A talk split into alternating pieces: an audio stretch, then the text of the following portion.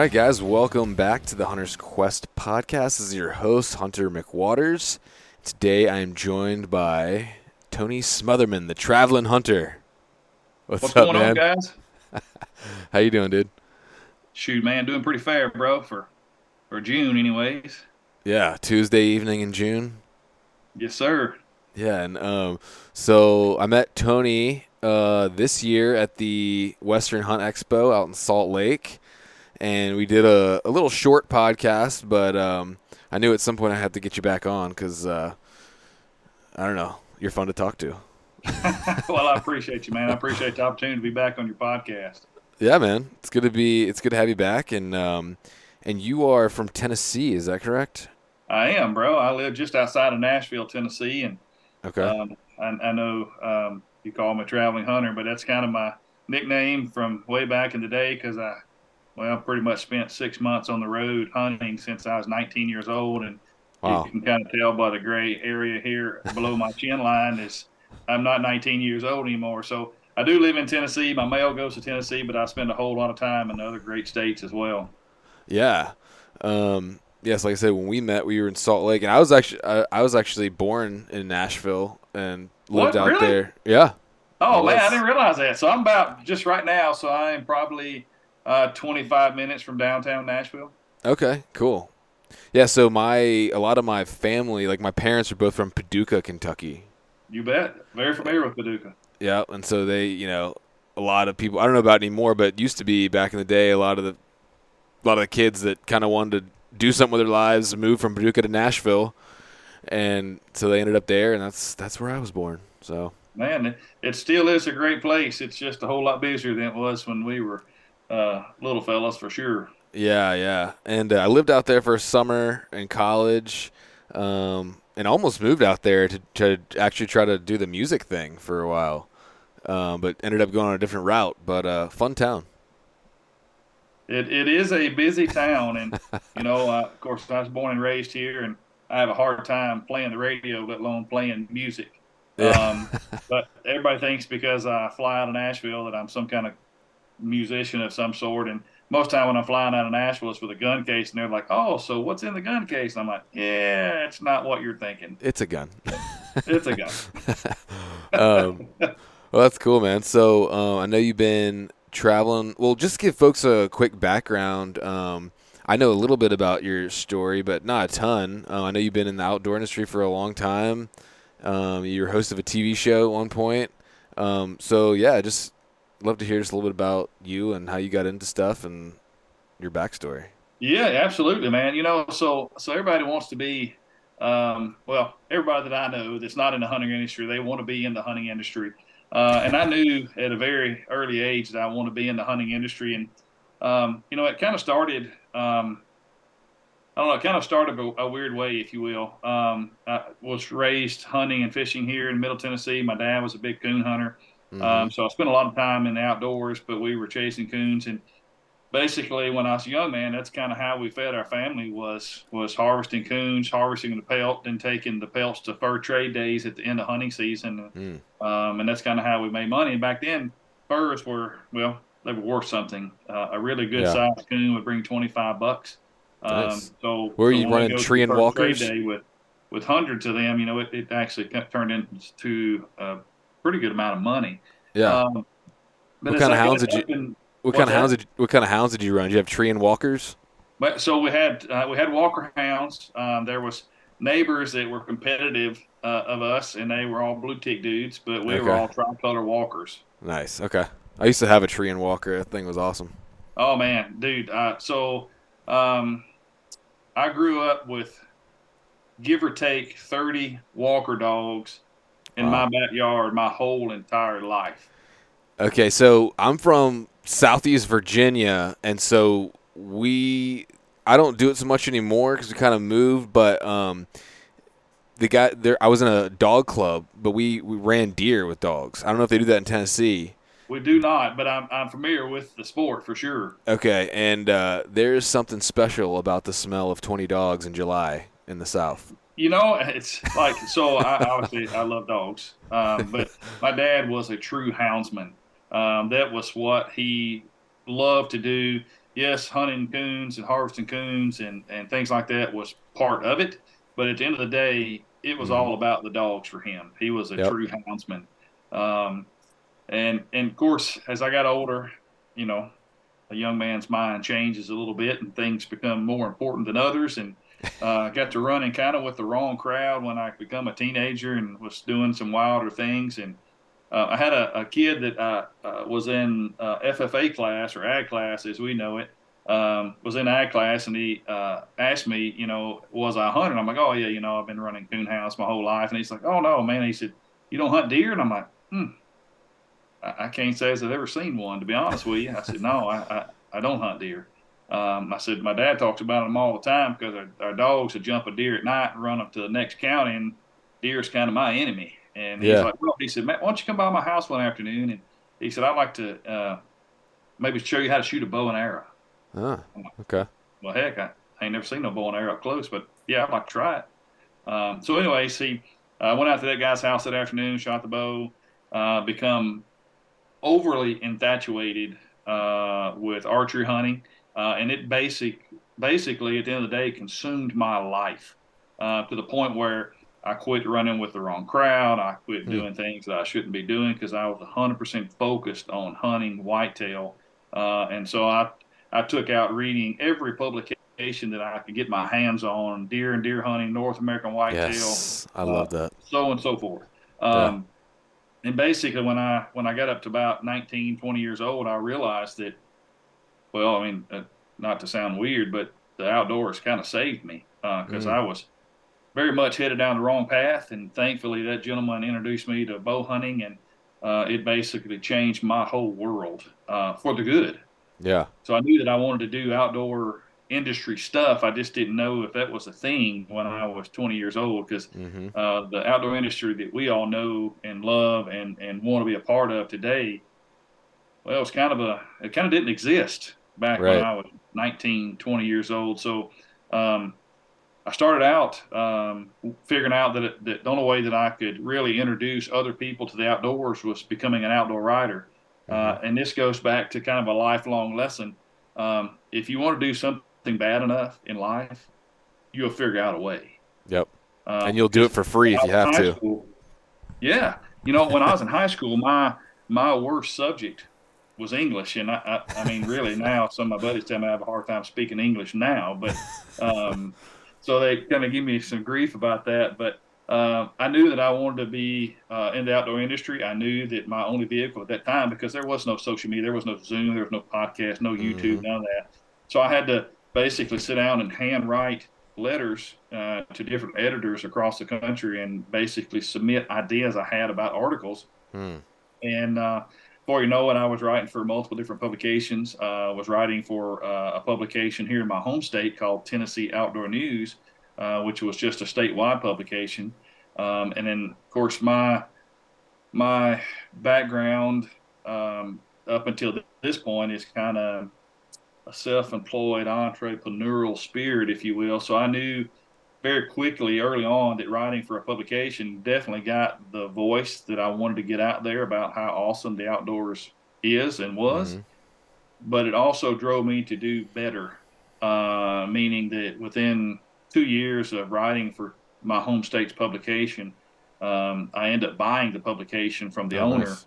uh, and turned into owner, publisher, writer, editor. Um, and so I ran it with my wife for 10 years. Uh, and then after 10 years, I had 40 writers working for me full time, and the publication had grown immensely. Um, but I knew when I was doing that, as again, if you want to do something bad enough, you'll figure out a way. So as I was writing, I knew that I, I wanted a bigger platform to tell the story of outdoors is an awesome place. Uh, and my next step was jumping into outdoor television. Yeah. And there's one piece in there that I skipped as I was writing. Um, I ran into a young lady that worked for Knight Rifles, or uh, everybody oh, yeah. knows, I guess today is Knight muzzleloaders. Mm-hmm. Um, I ran into one uh, a gal that was the marketing manager there for Knight at the time, and and it showed her a few of my pieces, and, and a lot of the pieces I had was using a Knight muzzleloader because, you know, if you write a hunting story um, typically the ones that talk about big bucks are the ones that gets the most love and most play. Yeah, just so like figured, just well, like videos. Yeah, absolutely. So I, I, knew then if I wanted to uh, get my articles read even more, that it, it, had to have big bucks in it, and yeah. the only place that big bucks were hanging out uh, were other states than I lived in. So mm. I traveled pretty heavily, and this is kind of where the traveling hunter scenario comes into play. Is um, I started traveling and living in my truck through Ohio, Indiana, Illinois, Iowa, Kansas, Nebraska, uh, and kind of bounced across the country uh, during muzzleloader seasons because those Midwestern states at that time yeah. were shotgun or muzzleloader only. Yep. So that's where my passion and love for muzzleloading come to be was when I started working with Knight. And you were hitting um, public land, I'm assuming, in there? Yeah, a lot of public, well, pretty much all public land at that yeah. time. Now, of course, I don't do as much public land as I used to. Uh, but at that time, yeah, it was bounced from public ground to public ground. And um, I traveled in a 1991 Toyota pickup truck that had a, nice. a copper shell on the back. And that's what I lived in for six months um, from state to state. Nice. Yeah, so um, I was out gathering data uh, for articles, if you will, uh, during those six months. Um, and I eventually started writing uh, as my relationship with Knight muzzleloaders grew, I started writing their instructional and safety DVDs for all the gun models that would come out each year, and okay. and then I started hosting the instructional DVDs um, for every gun model that come out, and eventually started hosting Knight Rifles Born to Hunt television, which aired on the Outdoor Channel for about, I believe it was actually five seasons. Um, Man, when I was then, about 16 years old, I got a Knight muzzleloader for Christmas one year and I remember the video. I wonder if it was you on there I was watching. It very well could have been. If it wasn't me on there, if I hadn't transitioned to hosting them, I was definitely writing them at that time. Interesting, man. Um, yeah, so it just kind of morphed, you know. And again, it's just if you want to do something bad enough, you figure out a way to do it. And um, I, I, just knew what I wanted to do, and I knew that, you know, it's almost like, and we talk about the outdoors in general. It's like I hate to. I know we just come off this COVID thing a couple years ago, and but the outdoors is an infectious thing. If you uh, install that outdoor love and infection that that kid installed in me when I was in high school, um, it really can get people's life refocused. Um, mm-hmm. because it, it, it, saved me at the end of the day um, because I was doing a whole lot of bad things I shouldn't be doing. And if it wasn't for the outdoors basically just captivating me, who knows where I would be today? Probably not in this chair uh, on this podcast working full time uh, mm-hmm. in a dream job working for CVA muzzleloaders now.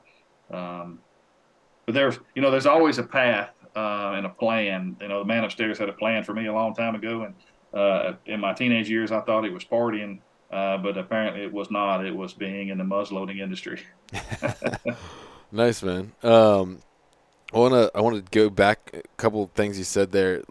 A lot of your story reminds me of myself because um, I was I grew up where I grew up. It was shotgun, muzzleloader, and archery only, and um and I was the same way, man. Like, so my dad, you know, got me into hunting, but he was he was really duck hunter, waterfowler, loved dove hunting and stuff like that, and um and then he got me my first bow. And actually, first time I ever went bow hunting was on public land in the LBL. I'm oh, sure you know dude, bro. I yeah. cut my teeth on LBL up there, man. They got okay. the best muzzleloading season ever up there. Yeah, and so so my dad grew up growing up, up in Paducah. Him and my uncle, technically, he's my cousin. So my dad and his cousin, they just lived in the LBL and just that's they bow hunted. and That's all they did. And so they we kind of this sort of family reunion. I got a picture of it actually right back here, my thing. And my dad bought me a bow. We went in, and, and me and my cousin, um, we we and we all you know, hunted there. We, of course, we didn't see a thing, but uh, you know, it was fun. And then, and then we got permission to hunt on some land up here uh, on the eastern shore of Virginia.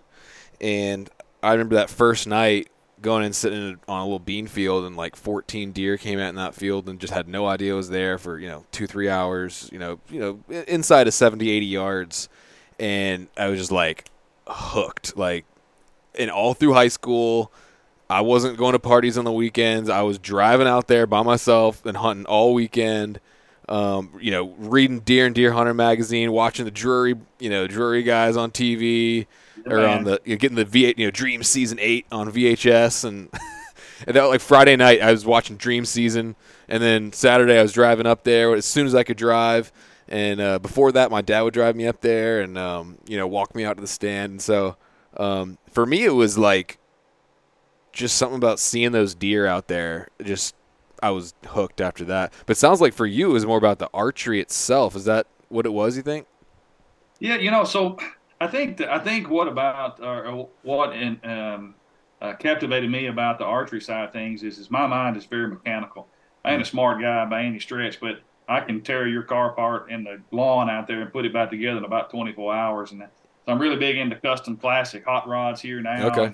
Uh, but my mind has always been very mechanical and the archery side of things. And I think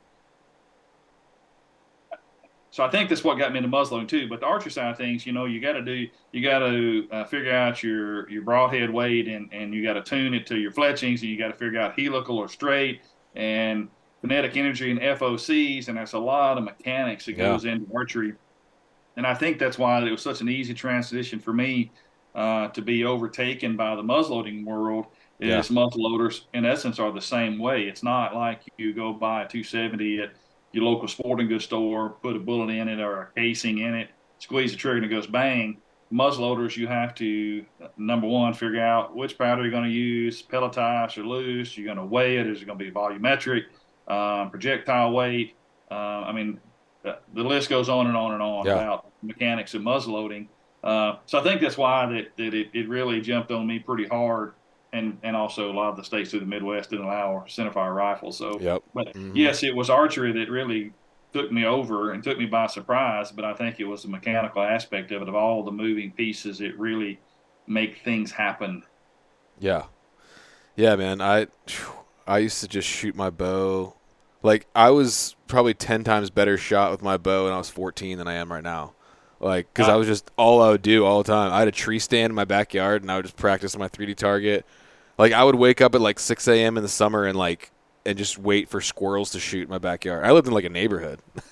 it's funny how life changes when we get a little bit older, but I was the same way. I, I wasn't 14, but it was probably more like 16, 17 that I just could not stop shooting yeah. my bow. Yeah, man. Um, so that's that's funny, man. Um, let's see. There's a few other things I wanted to. Um, so did did uh, did your dad was he kind of like was he supportive or was he kind of like hey let's go coon hunting"? you're like no I'm going deer hunting or what was that kind of dynamic like? Well, so uh, so he was supportive for sure, but he could not figure out why in the world I would want to go sit in a tree stand for hours on end, yeah. hoping a deer showed up when we could go turn the dogs loose turn them out in a cornfield somewhere other than have a, a coon tree in a matter of minutes. Yeah. He just couldn't figure out his his level of patience uh, was a bit different than mine. And I, I one thing I think too that really drove me harder into deer hunting, and it's almost like the bigger, it's like the Tim the Toolman Taylor scenario. Bigger's better. yeah. So I remember growing up, the only rifle I knew uh, that even existed was a Winchester Model 67A single shot 22 rifle. That's yeah. all my dad hunted with. He was a big collector of those because it was a okay. great feeling gun. And you know, the 22 rifle shell is a little short guy. And yeah. I remember one day one of his friends come over, a big coon hunter guy, uh, and he, but he also deer hunted, and he pulled out a 270 shell. And from somebody who has only seen a 22 rifle their whole life, it looked like a missile. Yeah. I'm like, what is that? Yeah. He's like, oh, it's a deer rifle. It's a deer caliber. It's 270. I'm like, I don't even know what that is, but dude, I want a part of that because that's a monster shell. Mm-hmm. And uh, so, so I think that also kind of pulled me into uh, shooting these big caliber guns that we shoot today. When I grew up shooting this little plink yeah. shooting gun, you know, little 22. Yeah, man. It's been like interesting for me too, like along that same line because, like I said, where I grew up, I could only bow hunt and and you know shotgun. So I mainly focused on bow hunting and some muzzle loading and some shotgun, but mainly it was about bow season for me. And and so you know when I found western hunting like three or four years ago, Oof. um, it was another animal there, bro. Yeah, it's like it's like I, I for me it was just like oh yeah rifle, you know you just like throw a scope on there and you know whatever and and then I realized like there's a lot more to like precision rifle shooting and shooting at mm-hmm. distance, and um, and that's been a really cool journey for me, like you know, like something as simple to someone who's very experienced as you know mounting your own optic onto a firearm and doing it well and doing it correctly. I had no idea how to do any of that. Um, and learning that whole process and, and really getting a rifle dialed in is is also cool. It's just it's just a different different thing. A lot of mechanics to that as well. You know, like back in the day, you'd have to lap your rings and or your rings Yeah. when you put a scope on it. To I still sure do that. I still do that, but like we were saying earlier, those Seekins rings, you don't really have to mess with Oh, those bro. much. I mean, I run Seekins on everything I got, and man, oh man, it is so nice not to have to lap my rings. I know. mixes, you know. I put that tool on there, like right out of the box, and it's just like bing. Oh yeah, they're money, bro. It's precision as it gets. So, so technology is a wonderful thing when it comes to manufacturing rings like that. Yeah. um. So yeah, man. So so you got into it through writing, and then I know you, you said you started kind of hosting some different stuff, and I'm assuming probably it was your your uh, your charm and your southern personality that kind of helped you uh, shine in front of the camera. But um, I don't know. you? I, everybody says I'm full of crap. It's a Christmas turkey, so I'm not sure what what got me there. But but I, I knew that I uh, I knew that I I almost felt like. All right, so so I, I dig way deep in here. So Yeah, go you for it. as I was going through and I was was outdoor riding and become a magazine owner uh, and was venturing into hosting DVDs for Knight muzzleloaders and really was super intrigued uh, by the camera. hmm Um, not to be some superstar blah blah blah, but I knew that it would get me to a different audience, a bigger, broader audience, and I had I had uh, I was going to a church there um, back when I was um, in my late twenties, and the pastor of that church um, was a big turkey hunter, um, Mm. and I felt like I felt like comfortable enough to talk to him. I said, "Man, you know," I said, I, "I need to know." I said, "Why in the world are you a pastor of a church?" I said, "Because I I, I don't I don't know anybody other than you that that does what you do, but I do know when I was in high school, that's not what anybody talked about. They didn't, Mhm. nobody talked about being a pastor of a church. They wanted to be a policeman, a fireman, blah blah blah, doctor, Right. lawyer, on and so forth. And he goes, "Man, that's just that's just what I thought I was supposed to do. So that's what I did." I'm like, oh, "Okay." I said, "Well, here's a really weird statement, but." I said, you know, when I was a, a, a younger man transitioning between a youth to teenager, I said, I had some awkward times there where I was getting a little sideways with things. And I said, the outdoors, I said, I believe is truthfully what saved me. Uh, um, I said, obviously, the man upstairs had a plan. Uh, the outdoors was it. I said, I, I think I'm supposed to be, you know, I think I'm supposed to work in some kind of hunting industry or something. I said, but I, I don't know if that's really such a thing um, that it is today. And he goes, hey, man, if you think that's what you're supposed to do, you just figure it out. You just figure it out. And it started by magazine ownership, and then the next step was into hosting DVDs or writing DVDs and hosting them. Then went into television, and to give me a broader audience. And it wasn't to, for fame or fortune per se, if you will, uh, but it was about just reaching uh, a new demographic of individuals that I could not do uh, as a writer, uh, and it, and I wanted to make sure that they understand or understood what kind of amazing time that I was having on these trips, on these Yeah. hunts per se. Uh, and again, it wasn't to, to be uh, bragging or boasting. It's like, this is amazing, you know. So I want you guys to live vicariously through me, and I want you guys to strive and um, earn to try to be in the outdoor industry, or at least go partake in some kind of outdoor activity because Mhm. it's a darn great place to be.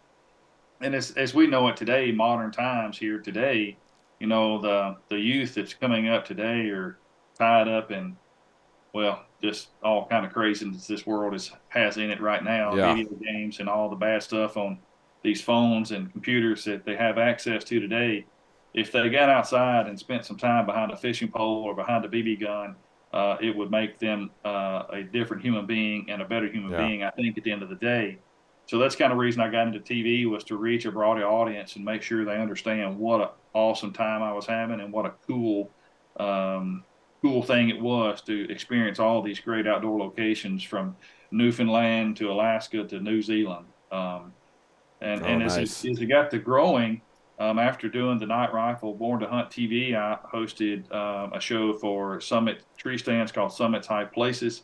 Mhm. Uh, then it went to Moultrie's The Hit List for Moultrie game cameras. and then after that, again, me being the kind of guy I am, and I want to do my own thing, and I have ideas and vision. I started my own show, uh, which was called Traveling Hunter.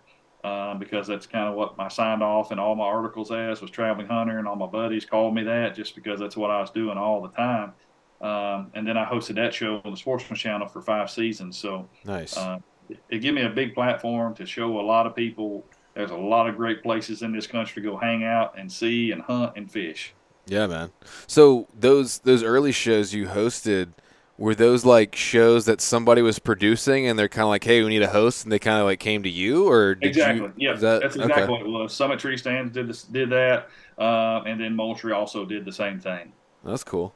Yeah, and then um, and then when it came to doing your own show, then you're um, in there pitching it to trying to find sponsors and all that stuff too. I'm assuming, right? That's when things got real. Yeah, everybody different. wants their own TV show till they do it. So um, I so found out myself how much work this thing is, dude. It's a lot of work, bro. It's a lot yeah. of work, and it never quits. You know, I mean, I I found myself up uh, a lot uh, at two or three o'clock in the morning when it was quiet, and going through video footage and things like that. And um, I did not edit my own show. I was uh, very close friends uh, with the producer uh, at that time, Lee and Tiffany show called Getting Close, which was their original show the producer of that show was a really good friend of mine, and I knew if I ever did my own thing, I wanted him to do it. Uh, his name was Mark Baird. He's a gentleman out of Michigan and probably the most talented, creative human being that I ever was around and spent time with in a in a tree stand or in a um, lodge across the country somewhere. Mm-hmm. So I knew I wanted him to do that, and when it was time to go, then he was uh, available to do so. But just to kind of give you an idea, with airtime, full time camera guy, travel cost, uh, hunting license costs, production costs. My annual budget was a half a million bucks, is what it cost me to be on yep. uh, the networks.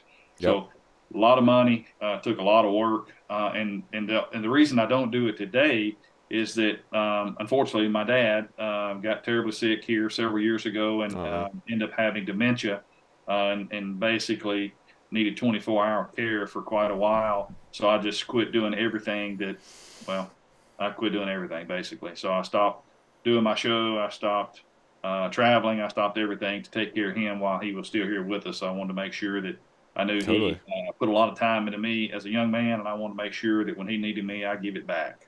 Absolutely, man. Family's number one. So you, you did the right thing there. Um, but really, at the end of the day, it all happened uh, for a reason. Everything worked out like it should. So when that when when the traveling hunter or when I stopped traveling hunter, um, I immediately took over here at CVA, which I was already working for CVA. I started with CVA in 2009. Was already working with them, uh, but when my dad passed five years ago, uh, I took over influencer relations. So I handle what I handle everybody underneath our brand of what I used to be: writers, bloggers, um, magazine owners, editors, publishers, TV show hosts, pro mm-hmm. staff, uh, shooters, uh, and also podcasters. Which I never was a podcaster, but uh, right. So I handle all aspects of media now, yeah. uh, which is a, a, really easy thing to do because uh, everybody that I work with, I've actually, except for a podcaster, stood in their shoes at some point. Yeah, and it's not too much different. It's just kind of talking a lot. yeah, for sure. Which you're good at, so but it, it, it, works out really well. I, I, I, enjoy working with everybody. I know their I know and understand their passion because, like I said, I stood in their shoes before. Yeah. Um, and now, as a company man, it's very easy for me to uh, try to fulfill their needs and help them reach their goals uh, because I know what they need from us. Yeah. And so, um, but you were able to to make that show obviously work financially um, yeah. despite the costs. Yeah, absolutely. You know, um, it, you know, I, I, again, being in the outdoor industry since I was 19, I started that show when I was 39, I believe is right. So I already had a lot of very great uh, business partners and acquaintances in the hunting right. industry. Yeah. Um, so it always comes down to you know the old scenario and everything in life. It ain't who you are; it's who you know. Uh, and I knew a lot of people uh, just for the sheer fact of my time um, working in the industry. So at that time, I was about, I guess I was, well, basically 20 years in the game at that time when I started my own show. So mm-hmm. uh, had really strong relationships across the board. Cool. And so, I know you just kind of said what you're doing at CVA, but what is like? I know you do a lot of traveling still and putting on different events and stuff like that, and and also on the Bergara side. Um, and you just got back from doing a bunch of stuff. What were you doing? Like some kind of turkey? Yeah, we were. Uh, we just were out in Oklahoma, and on our Bergara side of things, which is our, our high-end uh, semi-production rifle manufacturing, um, we do what we call the Bergara Experience, and that basically um, we do kind of a, a, social media campaign to like where, hey guys, we're going to be in Tulsa, Oklahoma. We've rented a range out there. Who wants mm-hmm. to come mm-hmm. out and test drive the Bergara rifles? Um, for an entire day. So basically, we put on this big giant shooting event uh, in different ranges or at different ranges across the country.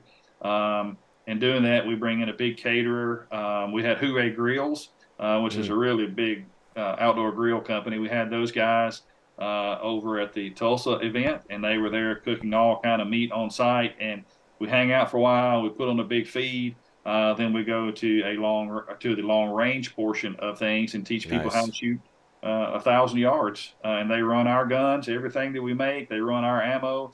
Don't cost anything other than just a little bit of participation price to pay for some of the uh, some of the swag. Yeah. And um, do we run guns for four hours on a range? And when it when it's done, it's not a hard sales pitch. Everybody goes home and had a good day on the range and hopefully learned a lot of new techniques of how to shoot long range.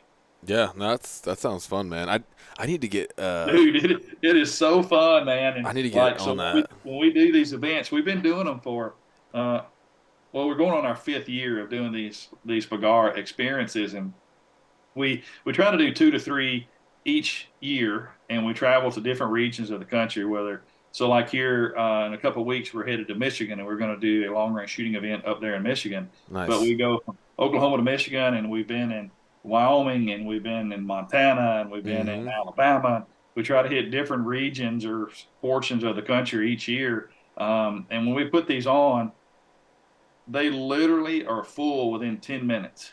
Wow. And we have, we typically limit it to about 80 guests uh, per event because that's all myself and our team can handle uh, yeah. in a full day. Um, but they, they basically book up in minutes.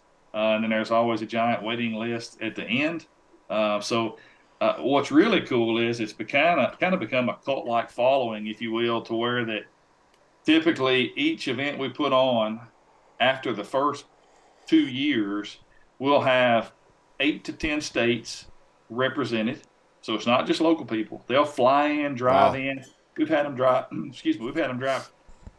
Literally two years ago, we were in Montana. We had people driving from Virginia, South Carolina, wow. Alabama, Georgia, Dang. all the way across the United States of America to Montana to eat food with us and shoot on the range for four hours and go Jeez. home. It's That's crazy. a serious drive. it's crazy awesome. These people are so excited to come to these events. So, wow. yeah, pretty cool stuff. But the, the job now definitely does um, uh, require a bunch of travel through the yeah. summertime. And then one of the greatest things I feel that I get to do uh, for our brand because I do work with 18 different TV shows that we sponsor. Um, I typically, man, get to go on a hunt with each one of these TV shows uh, throughout the spring and fall. So even though that I'm not actually doing TV and stuff like that anymore, I'm actually still doing TV uh, for the CVA and Bergara brand, depending on obviously which show that I'm going with. Yeah, uh, I still get to do TV. I just don't have to come up with a half a million bucks every year. that's that's nice. You just get to go and have fun and go say, have see fun. Ya. no, that's cool, man. Um, so I got. Could you pick a favorite hunt? Uh, you've traveled a lot and done a lot of stuff. Could you pick a favorite hunt or favorite oh, species? Question, man. So you mentioned earlier talking about uh, going west and how that yeah. uh, is a whole new ball game, different mm-hmm. rifle setups and different strategies and techniques and all that kind of stuff. Well, even though I live here in Nashville, my heart is in Wyoming. Um, oh, yeah. So I'm uh, a big mule deer fan. Oh yeah. Um, yeah, I know you can't see it, but like on the other side of this door behind my head is a 22 foot giant wall, trophy wall, uh, and I got like 70 mounts on the wall. Oh dang! western side, and a eastern side. So I got one side for whitetails and one side is for western big game. Animals. Are you on a phone right now? Sir? Are you on a phone right now? No, I'm on a computer. I was gonna say go take me out and show me, but it's all right. yeah, it's it's pretty it's pretty slick. I'll tell you what I do. Hang on. I can, this baby's mobile. Oh, nice. Right, bear, bear, with me as I walk out here. Oh, you're good. All right, guys. If you are listening to the audio, go to YouTube and check it out. You're about to see the Smotherman Trophy wall. Oh yeah. Mm-hmm. All right, so you got whitetails on the left. So that's that's whitey's there. Yeah, and then more down in the floor on pedestals. Ooh, that's a nice. Where'd you kill that around. bull at? So that's a that's a Wyoming bull. Ooh, that's a nice. One. All one. those are Wyoming muleys. Couple 180s, couple 200s. Another wow. Wyoming bull. Well, all those are Wyoming bulls.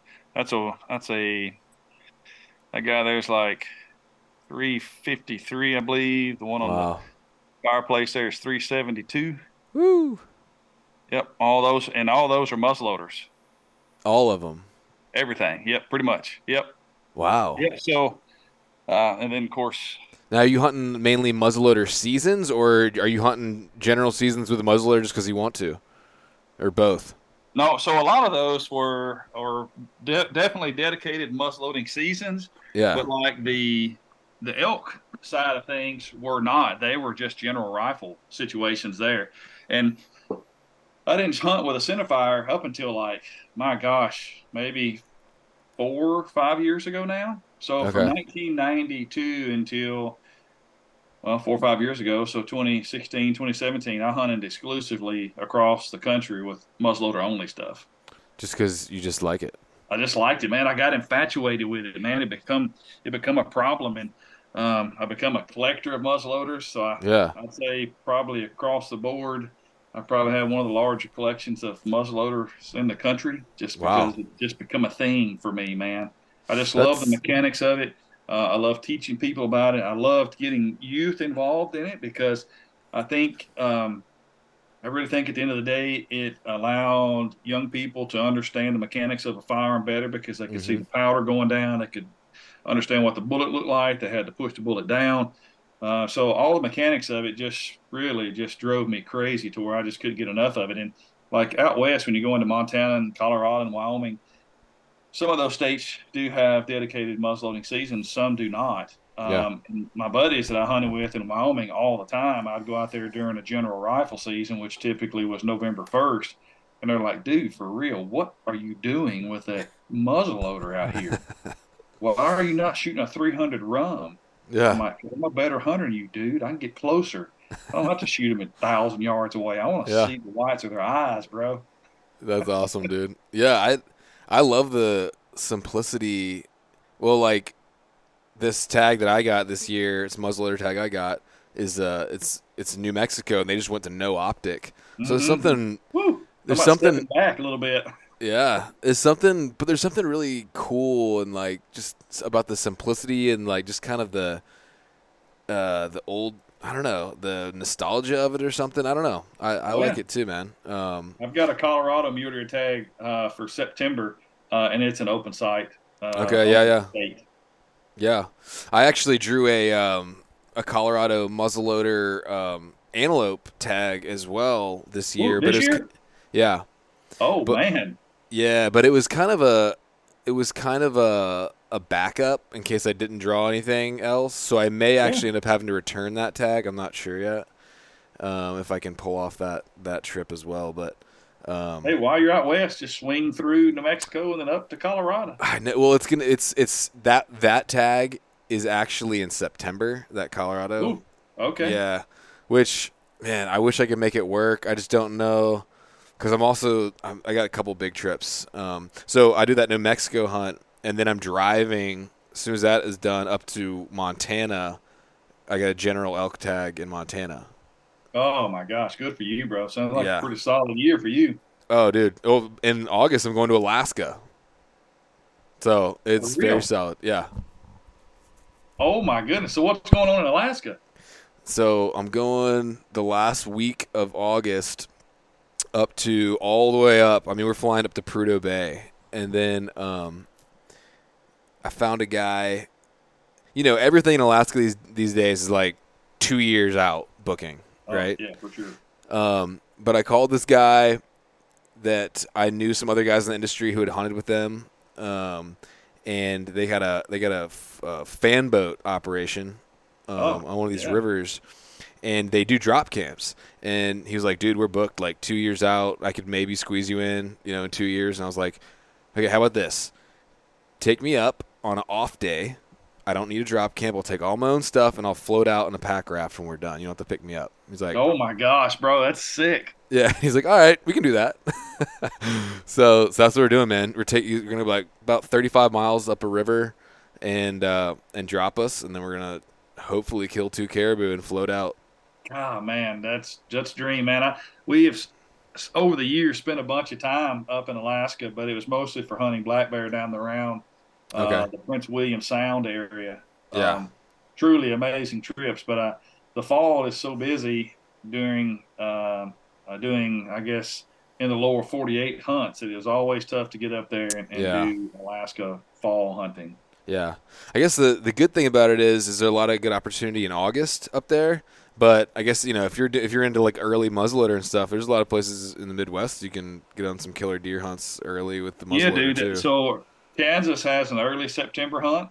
Um, but Mhm. typically, we started in August as well, but we started over in Newfoundland okay, or Newfoundland. Um, so we started in Newfoundland or Newfoundland uh, super early, uh, and then work our way back into United States, and work our way across. Is kind of how we started out. Those yeah, those those um, um, different con- or continents. Um, uh, what would they be called? Provinces. There you Yeah. go. Provinces There in go. Canada. Some of those start pretty early over there. So, um, and that's a great thing too. Obviously, I'm super pro muzzleloader, but uh, that's Yeah. a great thing about muzzleloaders too. Is is there's so many opportunities across the country to hunt with a muzzleloader. You know, you Mhm. can go to, and I know you're going to say some of this is unrealistic, but it's absolutely possible if you want to do it bad enough. But you can hunt in Newfoundland, come back and hunt in Kansas uh, first of September with a muzzleloader when people are still not bow hunting yet. yep, Um, then from there, you can go up into Kentucky, which has a really amazing early muzzleloader season, which is like the 15th of October. Uh, and then from there, man, you can just bang all the way through and, and still be running the same gun that you started with in August all the way into to January. yeah, Um, you know, like Nebraska has, Nebraska and Iowa and Missouri have an amazing late season muzzleloader hunt after Christmas when most people are pretty much wrapped up for the year. yeah. We, We have that too here. We got some really good late season muzzleloader opportunity uh, around here, um, which is pretty cool. And um, man, you never told me your favorite hunt though. Did you have one? Oh, it's absolutely hunt mule deer. Oh, oh, okay, you did say that. Yeah, okay. with, without question, Wyoming mule deer, man. Um, you know that it's just. I think uh, obviously growing up here in the South, you know, you, you dream about hunting someplace you think you'll never be able to go, and that that Western push was always very strong for me. Yep. Um, just because growing up here, um, the West is the big place. Mhm. Uh, and unless you're connected, it's it's hard to consume that you're going to go out there and try to do it on your own. Uh, and thankfully, a gentleman took me out there uh, when I was I late twenties, I guess. And then after that, that's all I can think of is, is hunting Wyoming, Montana, Colorado. yeah, Uh, yeah. It changed. It changed everything for me. Actually, my first trip ever was in Alaska. Believe it or not. Wow. Uh, my big- first- that's a big start. I know. I went with somebody who'd been a, a few times, um, and uh, that was a life changing trip. And then we did Kodiak the next year, and uh, this will be my third time in Alaska. But um, but yeah, man, and, and muzzleloaders have come a long way since you know I used to have that the old Knight disc rifle, Oh, yeah. and that thing would take forever to clean. Oh, My it's brutal, bro. goodness. I Like remember that baby was new, son. Oh yeah, and that and I was a kid too. Like I didn't want to spend like two hours cleaning a gun every time I went out, so I kind of dropped it after a while. But um, um, you actually kindly sent me a LRX. I got I keep looking over it 'cause I got it sitting right over here. Um, and that thing is sweet, man, with the 209 powder, and uh, it's pr- it's pretty easy to clean. Um, I got the oh, uh, oh man. the globe so- sight on that thing, and getting dialed. You know, we're talking about technology, and obviously we had some technical difficulty here earlier. But technology is when it when it's good, it's amazing. And uh, from the Knight disc rifle days that you're talking about to our break open CVA muzzleloaders, and that's the Wolf Optima and Accura series that we build today. Yeah. Um, technology has come a long ways, and and when I first started hunting with a muzzleloader, it was a side lock. It happened to be a CVA, uh, St. Louis Hawken, actually, side lock, and I'd have to soak that stupid thing in the bathtub for 15 minutes and hear my parents scream at me for this big nasty black crud ring around the rim of the tub. Um, and now with modern propellants, so technology has changed in manufacturing and the muzzleloaders in general, but technology has also changed in the projectiles that we shoot, mm-hmm. the powder that we uh, use to propel those projectiles, and the most modern powder that we're using now is Blackhorn 209, which is a yep. loose powder, um, and it, it doesn't have any sulfur in it, so it does not corrode the muzzleloaders like what people thought they used to. Um, you can clean up with water. It's not hydroscopic, so it doesn't absorb water, so it doesn't affect you when you're in inclement weather, hunting in snow or rain. So the modern advancements in everything that we have, the gun, the powder, and the bullets, has helped us out so much that it makes life so much easier to be a muzzleloader hunter today. Yeah, yeah, man, and um, yeah, it's just it's a it's a simple weapon, but um, really well made. I guess you know they got the Bergara barrels on them, um, which is pretty cool. Um, and uh, what was I? Gonna, I can't. I just blanked out on what I was gonna say, but um, but anyway, I've been taking that thing out. Like I've been trying to do like one range a week already, just because. Yeah. You know, it's a new gun, new system, um, and uh, I want to be this tag. I it's ridiculous, man. I haven't even killed an elk yet. This is my first elk hunt ever, and it's like a one percent draw odds New Mexico elk tag. Like, it's pretty wicked. But um, so I'm trying to not too much put too much pressure on myself, but at the same time, like, you know, do the hunt justice. So I definitely want to get, you know, I'm getting my system dialed in. And uh, one thing that you know, recently I just switched over. Uh, you mentioned it earlier from volumetric to I started weighing my powder out because I started noticing next level now by weighing yeah, powder. Yeah, I, I started noticing, um, you know, I do my little eyeball measurement or whatever, and then I get to the range and it's like way different, like just because of temperatures or whatever, like expansion. And mm-hmm. and then um, I even started looking at some of the plastic tubes and like putting them next to each other, and some of them are, are way different. Oh, big time. And you know, so I'm like, dude, why? This is ridiculous. I'm going to start weighing my powder. So I got me a little scale, and I'm just over there like ding, ding, ding, ding, ding, like oh, yeah, in that so thing. we're weighing we're weighing powder now down to the tenth of grain. Um, oh yeah. Which has uh, really changed the game for us as far as as long range shooting with a muzzleloader, because that that those two uh, scenarios never come to play up until recent. Long range and muzzleloader that, that, that they didn't comprehend. Right. Um, and back in the day, um, when I first got into muzzleloading, the accuracy guarantee in a Knight muzzleloader was 75 yards. I mean, today I can throw a muzzleloader pretty decent at 75 yards. Um, and I, and I, I, think, too, we also um, have more modern technology in optics than we had before. Yeah. Um, we always ran 3 by 9 by 40 millimeters before, and now we're running uh, 4 to 18s with the 34 millimeter tubes and adjustable yep. turrets of, you know, 60 MOA adjustment and all this stuff that never um, never come into play back in the 90s and yeah. 2000s. And um, you know, today some of the muzzleloaders that we manufacture, I mean, I have uh, very effectively run them at sub MOA, sub minute angle out to 800 yards. Whew, jeez, dude. Yeah, it's insane.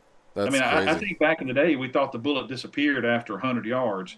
We, we, we just didn't know where it went. Yeah. We didn't have the scopes to be able to figure out the drop and the adjustment. With you know, there were no hash marks in the scopes or anything like that. It was just yeah. crosshair. That's it. Yep. Hold three inches high or hold over his back. That's all we had, you know. Yeah, dude. Um, so as far as as far as that goes, are there any other um, like small like accuracy tips that you might throw in other than weighing your powder that might help me out? Uh, so d- depends on which projectile you're shooting. Here's one thing to keep in mind. So um, so we own CVA. We as a as a brand own Powerbelt uh, bullets. Right. Um, and they they have a gas check in the back, but they're basically considered a full bore bullet, meaning that that bullet does not ride in a sleeve or a sabot or a sabot, depending on how you say it, where you're Right. from. Um, but the uh, one thing that I learned over the years is so also while I was working for Knight Muzzleloaders, I become a competitive shooter and I shot on the Knight rifle shooting team in Friendship, Indiana, uh, for eight consecutive years. And, So you probably know Jim Shockey then. Oh, I know Jim. Yep. Jim and I worked together for a long time. And when Jim ended up leaving Knight Rifles, that basically opened the door for me to take over his position as, Oh, okay. In essence, face of the brand. When he left, I started doing all the commercials. Uh, I was the face in all the commercials. I was the face in every print Because he was ad. doing like everything. Mus- I, the first time I ever came across Jim Shockey was he was doing like the slam with the muzzle Knight muzzleloader. Yep, yep, called the Ultimate Slam, and, and Knight at that time uh, still does actually. At that time, started that slam, owned the name and the rights to the intellectual properties of Ultimate Slam, uh, and then um, for the most part, Knight paid for most of those hunts that Jim went on back in the day to try to uh, Nice. accomplish that uh, slam with the muzzleloader. Yeah. Yeah, so Um, I interrupted you though. You were saying something though about I don't remember. um, oh, I was saying, do you have any other accuracy tips other than Yeah, weighing so- powder? So, so back in the day, everybody run a uh, sabot projectile or a Mm. bullet that was riding in a sleeve. We Right. call it a sabot or sabot. Um, and uh, there's only one sabot manufacturer in the world. Um, that is a company called MMP, Modern Muzzleloading Products, I believe is right. Interesting. Um, so they make uh, a three uh, three ear or three leaf sabot or a four leaf sabot, and basically those leaves, uh, when they uh, are expelled out of the end of the barrel, out of the crown, they those leaves or petals on the the sabot fold backwards and and basically fall off the back of the bullet, almost like a parachute on a dragster, if you will. Yeah. Or like a wad in a shotgun shell. Yes, yeah, just like a wad. and a- And so basically, it's a wad.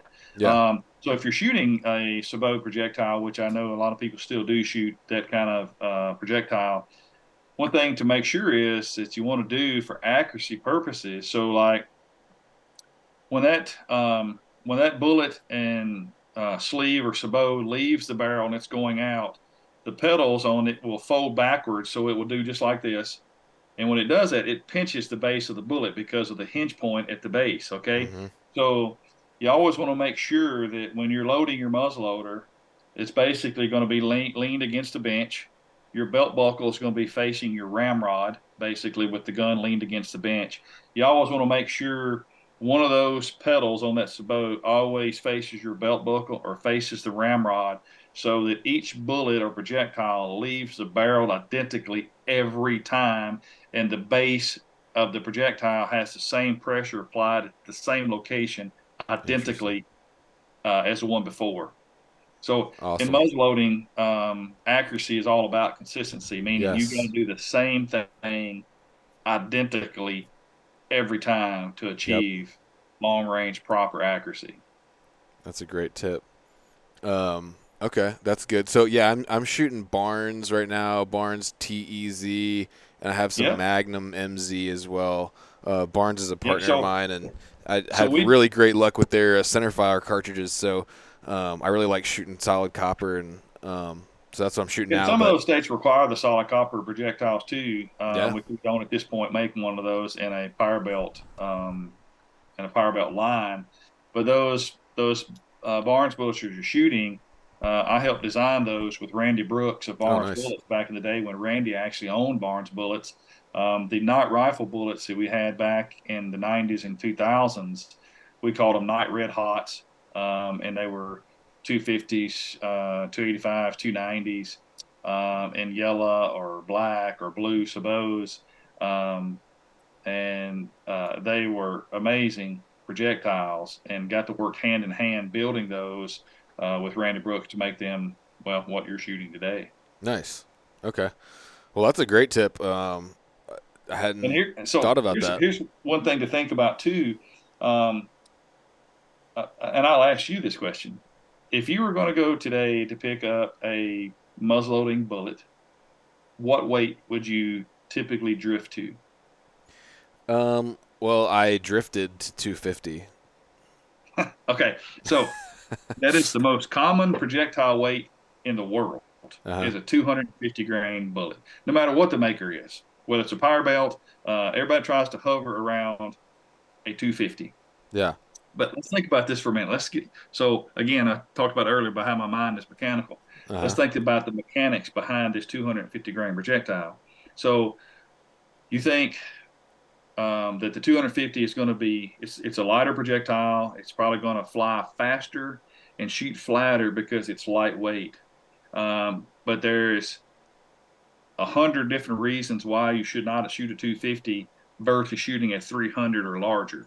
Hmm. So we'll think of so you remember the days when people in the archer world would shoot an overdraw and they would shoot a really short arrow because it was yeah. wicked fast. Right. But then it'd probably be like all over the place.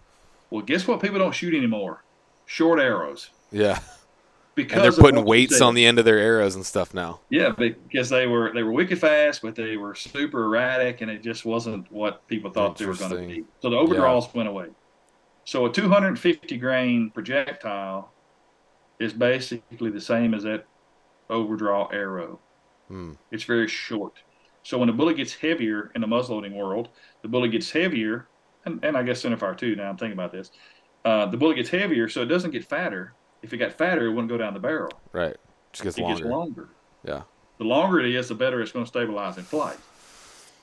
So, do you think it's worth changing? Uh, if I was shooting what what you plan on shooting, I would be shooting the 290, um, which is a 290 TMZ. Um, mm-hmm. I believe it has a blue um, polymer tip on the end of it. Yeah. So, I mean, you think you think, um, given that I'm maximum 200 yards, probably 150 and in with open sight. Do you think it'll make a noticeable difference? All right, so let's let's go to another reason why you should shoot a heavier projectile. So let's say say you got two vehicles going down the road side by side, both are running 60 miles an hour. Mm-hmm. One is a Volkswagen, brand new, ultra lightweight, super economical. Then you got a 1965 Cadillac right beside it that weighs four tons and made out of the heaviest steel known to human existence. And they're both running side by side, parallel, going down the street yeah. at 60 miles an hour. So if both drivers slams on the brakes identically at the same time, yeah, which one's going to stop first? The light German one. The lightweight Volkswagen. Yeah. I guess in my mind I was thinking 250. That's a huge projectile. Like that's big enough. You know what I mean? So 290 is going to have more kinetic energy because it's bigger. It'd be like it'd be like uh, me hitting you versus the refrigerator Perry hitting you. Yeah. Bigger, massive fist, going to be more kinetic energy, going to knock more teeth out because the refrigerator Perry's got bigger hands than I got. So yeah. for muzzleloading world, we have one projectile, we have one bullet to make your trip from your home to New Mexico a coveted tag, thousands of dollars in tag and travel expenses. We have one bullet to make your hunt a success. We want the most accurate, heavy hitting projectile that we can because in our world, we work off kinetic energy. Yeah.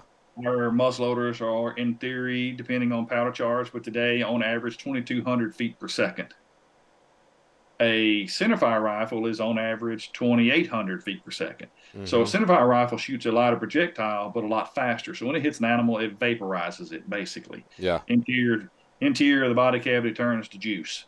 Right. These muzzleloading projectiles are like a dump truck. They're moving along, kind of slow, methodical, but when they hit you, they rattle your retinas. Yeah. So the bigger the projectile is, the more kinetic energy you're going to have, which is going to be uh, more ethical for harvest, um, more um, kinetic energy put into the animal.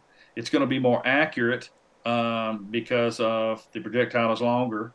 Uh, and here's one thing to to kind of add to that: the third reason why you want to shoot a longer projectile so I know in your scenario with open sights, you're probably not going to be shooting long range. You're talking about 200 yards on the inside, which I agree with that ethical uh, yardage.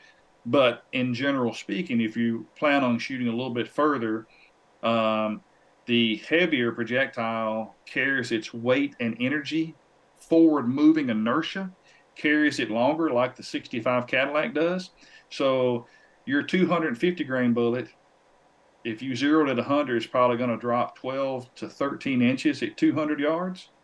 the 290 grain bullet's probably going to drop 13 to 14 inches at 200 yards because even though it's bigger body mass and people think mechanically oh it's heavier so it's going to fall like a lead balloon quicker mm-hmm. but it's not the case actually the heavier projectile because of the moving mass behind it um, will actually shoot flatter at longer ranges so mm. you have a more accurate projectile and a heavier one more kinetic energy and sh- flatter shooting trajectory and a heavier projectile versus a, a lighter 250. Oh, I think you got me talked into it. oh, it's a it's and and man, when I first was really dug into the well of muzzleloading and traveled a lot, uh, I was a 250 man as well, and it had explained to me many times over and over again that the heavier bullet was better, and I'm like, it just doesn't make sense to me. But after we we broke it down and talked about three the three reasons why to shoot a heavier projectile, and then shooting them at long distance and seeing the imprint on paper, light bullet versus heavy bullet, then it becomes very clear to me that the heavier yeah. the better. Okay.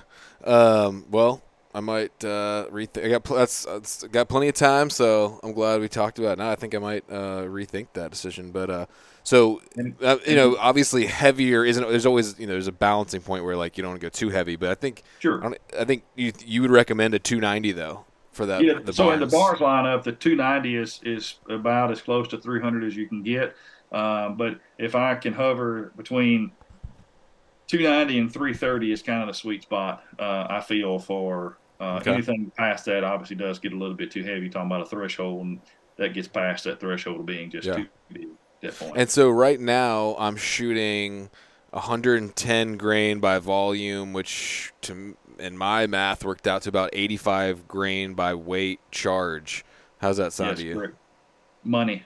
Money. Uh, and, and in theory, the hundred, if you're a volumetric powder measure guy, um, the according to according to Hodgdon, it should be 77 grains by weight, but I did my own and it was 85. Well, I mean, you definitely got to check it because I I know I've checked a, a, bunch of stuff that I found online and it, it did not follow to be true in my yeah. own personal world. Not saying that they were telling a story about what they printed, it just was not that right. way in my world. Yeah, right. Um, but um, and and in the muzzleloading world, most muzzleloaders that are on the market today are what we consider a magnum muzzleloader, mm-hmm. meaning they can shoot up to 150 grains of powder. Um, but uh, I would wager to say that your car that you drive around every day says it'll run 120 miles per hour, right. but it probably handles better at 65. Oh yeah. Um, a, sure. a muzzleloading bullet is the same way. Yes, you can push it with 150 grains of powder, but a lot of times it, it's too fast and it gets a bit erratic. Yep. You will gain some muzzle velocity and a touch of kinetic energy, but really at the end of the day, uh, it's not how fast you hit them. Yeah. It's where you hit them. So typically that 100 to 110 grains by volume is really a sweet spot where it's super accurate, but you also have enough speed to do what you need to do. Yeah. Anything past that seems to be a little hot and make things erratic in flight. And it starts to hurt really bad at the range. Well, you know, I mean, it will not taste out of your mouth for sure. Dude, that thing. I started. I mean, seriously, I started putting like a like a towel when I go to the range on my shoulder because after like ten shots on that thing, like it starts to hurt, man. Oh yeah. Um, but you're pushing, uh, you pushing a bunch of uh, a bunch of lead. Well, in your case, a bunch of copper, copper in front of that dude. Yeah. Um. So so last question on that. Um, I asked the guys at Barnes this on a podcast, but I want to hear what what you think. Um, you're going out to the range to you know do some uh, do some work, verifying, sighting in, whatever. Mm-hmm. What is your shooting and cleaning procedure for the the best kind of accuracy that you've found? Uh, really great, really great question, um, and it's a topic that gets asked all the time. Um, for accuracy in a muzzleloader, it's all about consistency. Um, and consistency is weighing your powder, uh, doing the same thing every time. We've already touched on that topic, but it goes down to the ritual on the bench. So I know a ton of guys that say they uh, shoot three shots and then they swab after the third shot and shoot all over again. Well, um, even if you're shooting Blackhorn, um, everybody says you don't have to clean after blackhorn, but uh, if you shoot blackhorn one time, you swap the barrel, you'll notice there will be some residue in a patch. So every time you shoot, whether it's you're shooting pellets or loose powder, whatever the case may be, every time you shoot, you build up a residue inside mm-hmm. the, the barrel. So when you do that, the barrel gets smaller. Mm-hmm. Yep. Just layers of powder residue. So if you wait till three shots or five shots to clean, um, that fifth shot or that third shot is harder to load than the first shot because the mm-hmm. inside diameter of the barrel is getting smaller. Yep. Um, and when it's harder to load, it's also harder to get out. So it's going to build more chamber pressure because it's got to push through the tighter bore because of mm-hmm. the um, crud that you've built up inside there. Yeah. So if it's harder to get out of the barrel, it's in, it's in essence the same way uh, or the same scenario as shooting more powder. So if it's harder to get down the barrel, the upon ignition it has to build more chamber pressure to push the bullet out of the barrel. So it's exactly the same as shooting more powder every time you squeeze the trigger. So for accuracy purposes, consistency is key, and the only way you can be consistent is shoot the gun, swab the barrel with a damp patch, swab it with a dry patch, load it again. That way, that every time that bullet leaves the barrel, it has the same amount of restriction as the bullet did before. Right, right. It's identical the same way every time. And here's also another scenario. Say damp you, with damp with bore blaster, like a cleaner, or. Uh, well, I mean, with if you're shooting Blackhorn 209, the most modern propellant out there, you actually can do that with with just spit on a patch. The old mm. scenario, the spit patch that the mountain men used forever yeah. ago, you can actually do that with Blackhorn. If you're using like a, a Pyrodex pellets or uh, white hots, you typically have to put a little uh, cleaning solvent on a patch, run it down. So typical my scenario is run the patch down, the damp one, flip it over once you've run it one time, then run it down the second time. So one patch, two passes, mm-hmm. and then run a dry patch down one time, and then reload. That way, that I know that the internal uh, portion of that barrel has the same cleanliness every time I squeeze the trigger. Hmm. But let's say you didn't. Say you're getting good accuracy um, with a three shot or a five shot group, then cleaning.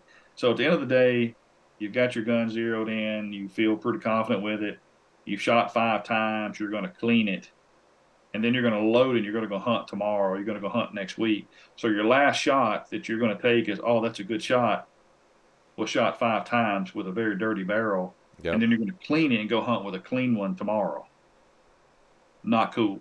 Yep. So if you clean after every shot with two patches or uh, a damp and a dry, then every time you go to the field, you know I have the same restriction inside my barrel as I did when I was on the range. I have a clean yeah. So that's interesting. So can I so can I tell you what the ballistics guy at Barnes said? Sure. He said he said go to the range with a clean gun, shoot it twice. Don't clean it those are fouling shots. Don't count them. Mm-hmm. And then shoot three times, and those are your three shots of record. Then clean it. Okay, so not not to argue with that gentleman because I I probably know him. Greg um, Sloan. So this that scenario. And there's nothing all, personal. This is just. This is oh just, yeah, no. So yeah. so here here's my uh, uh, counter argument of that or counter statement that, if you will. So at the end of the day, you've shot your gun. Mm-hmm. You got it zero to where you feel good. I'm gonna go and get her cleaned up. I'm gonna go hunt next week. Right. Well, he says go out and shoot twice before you hunt with it. So, so when is the, what time does opening day start? That's true. Might not be able to shoot twice before you go. My point exactly, my man. If you're gotcha. on the range and you shoot every shot is a clean bore, you always know what you have. That's mm-hmm. true. All right, that's food for thought. I'll have to. Yeah, food for thought. Food I might have to change my whole system now because Smotherman told me to get two nineties oh, and clean man, every we time. we throw the monkey wrench in your. Well, that's why we're doing this in June. so, uh, but yeah, man, this is this is awesome. Well, I I could probably sit here and talk to you for another hour, but um, I'm sure you got stuff to do. Oh man, um, dude, I'm I'm just tickled to be talking muzzleloader, man. Uh, yeah, I, it's been fun. I'm very thrilled for you to get to go out to New Mexico. Uh, I've hunted New Mexico many times there in the Gila with a muzzleloader. Okay. and it was not with open sights. It was when they allowed optics. So Yeah. I don't envy that side of it, but I do envy you, and I'm super proud that you're going to go take a run at it. Yeah, man. Um, yeah, I'm stoked to be shooting a CVA, and um, it's it's a lot of fun to shoot. It's uh it's a it's a, like it's a well-made weapon. Um, I'm I'm stoked with it. So so thanks for that, and um, um, you bet, man. Proud for you, man. Yeah, man. Um, hopefully, uh, you know, season two there'll be a a nice uh, little bull going down on camera. Lord willing, we'll see. Well, I, uh, just so you know, uh, I will be stalking you uh, through the world wide web of Instagram or something other Yeah. to see what you're up to out there. I want to, I want to see some updates on it. Absolutely, I'll I'll keep you informed. Uh, I'll be living through you. Well, dude, you're probably busy mid October, but you're welcome to join. I will be in Wyoming. Okay, cool. I, I had to throw it out. Good, good. I'm glad. Like that's the thing is like I, I think I'm just gonna bring my cousin because it'll be a fun story because like that first LBL hunt we went on, I was with him. This was our my Mhm. first ever Western animal on public land DIY. I was with him, and so it, and my first ever public land animal was here in Virginia. I was with him. So it'll be kind of a cool story, and I, and all my Well, other he's like he's industry lucky hat, man. yeah, yeah. And all my other like industry friends, you know, will be busy and I think it'll be more it'll just be more fun just to have my cousin and like both of us go out there and don't know what the crap we're doing and like maybe stumble across like some sick bull, you know. Oh my gosh, man! You know, just just you guys being out there together. You know, at the end of the day, it's there's there's a couple things important, and and one of the important things is family, and Absolutely. it's, it's awesome that number one that well number one that he has the ability and time to take off to go hang out with you, but Yeah. Um, well, I'm still bugging him on that. He hasn't confirmed yet, but well maybe maybe it'll happen because. I I'm gonna tell you when you get a bull down, uh, especially like that area that we used to hunt out there in the Gila, man. You get a bull down, you need help. oh yeah. Yeah, for sure. For sure. So hopefully that'll work out, man. But uh, yeah, let's let's stay in touch and um, you know check out the first season of the show. The, actually, the first episode just aired on Monday, and it'll run again at noon on Saturday. So if you get a chance to to flip it on, it's a Reaching those goals, man. That's awesome, dude. yeah, it's a it's a it's a cool hunt. It's a DIY public land zero point uh, Wyoming antelope hunt. I went out there and we, so, with your uh, inaugural airing, did you have friends and family over and hang out and watch it together? So yeah, the first airing was on a Monday, so I didn't. But I'm actually having a little party on Saturday with some some folks coming over to to kind of have a little watch party to celebrate it. yeah, dude, that's awesome. I did the same thing, man. When my personal show hit the air the first Good. time, man, it was it was awesome. Um, yeah, it's it's a lot of work, man. It's worth celebrating, you know. oh, absolutely, man, for sure. Yeah. Um, it just shows how much fun you have doing it. Uh, the downside is people watching with you don't realize how brutal of work it is behind the scene to make it Oh happen. Oh my gosh, yeah. well, my wife will realize 'cause the amount of time I spend spend in this chair, but um, but yeah, man. So well, it's been great talking to you, dude. Uh, we'll have to do another one uh, after the season Bro. and just catch up and see how their seasons went. Man, always a pleasure, man. Thank you very much for the opportunity to be here. And if you guys listen tonight, if you have any other questions or concerns about CVA, you can always go to CVA.com and find anything Yep. that we manufacture. Uh, or if you want to just want to hit me up personally, um, anything that I do on social media is always Traveling Hunter. Cool. Yeah, man. Well, thanks again, and uh, we'll we'll be in touch, man. Appreciate it. All right, all right, bro. Take care. Call me if you need me. Thanks, man. yes, sir. Bye bye.